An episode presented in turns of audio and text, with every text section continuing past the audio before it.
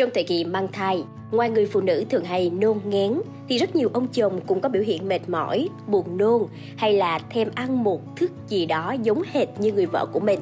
Nhiều người hay bảo rằng đây là hiện tượng người đàn ông cũng ốm ngén thay vợ. Vậy điều đó có đúng hay không? Một quý thính giả hãy cùng tìm hiểu với podcast Báo Tuổi Trẻ ngay bây giờ. Quý vị, hiện tượng chồng cũng ốm nghén thay vợ, nghe thì có vẻ hoang đường, nhưng thực ra thì cũng không phải là hiếm đâu ạ. À.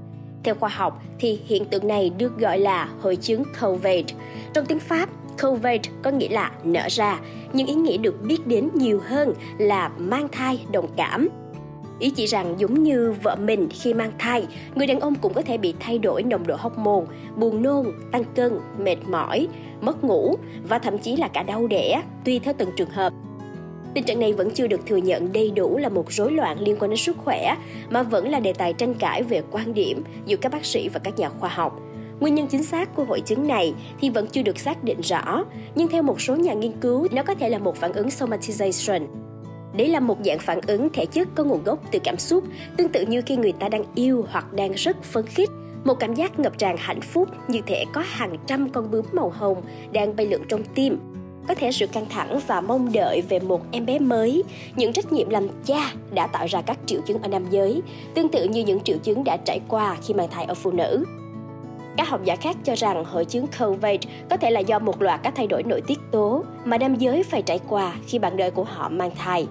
Họ cho rằng có thể có sự giảm sản xuất nội tiết tố quan trọng của nam giới là testosterone, cortisol, nhưng lại tăng nội tiết tố quan trọng với nữ là prolactin và estrogen. Mặt khác thì các nhà khoa học tin rằng một người chồng càng quan tâm chăm sóc, chú ý nhiều vào việc mang thai và sinh nở của vợ thì càng có nhiều khả năng cũng sẽ cảm thấy sự khó chịu, mệt mỏi của bạn đời. Đó sẽ là một cách để thể hiện sự đồng cảm với người mẹ và mong muốn mạnh mẽ để xác định vai trò mới của mình với tư cách là một người cha. May mắn thay, khi một người vợ sinh con thì các triệu chứng của ông chồng cũng sẽ biến mất nhanh chóng và đột ngột như lần đầu tiên xuất hiện.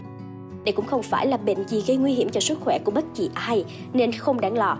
Cách tốt nhất để xử lý chúng là tìm cách giảm triệu chứng khó chịu các chuyên gia đưa ra lời khuyên cho các ông chồng là tập thể dục hoặc thiền để đối phó với lo lắng. Họ cũng có thể dùng các loại thuốc tự nhiên và phải có một chế độ ăn uống cân bằng để chống lại sự khó chịu của dạ dày. Trong mọi trường hợp, nên tham khảo ý kiến bác sĩ để có các lựa chọn khác. Cảm ơn quý thính giả đã lắng nghe số podcast ngày hôm nay. Đừng quên theo dõi để tiếp tục đồng hành cùng podcast Báo Tuổi Trẻ trong những tập phát sóng lần sau. Xin chào tạm biệt và hẹn gặp lại!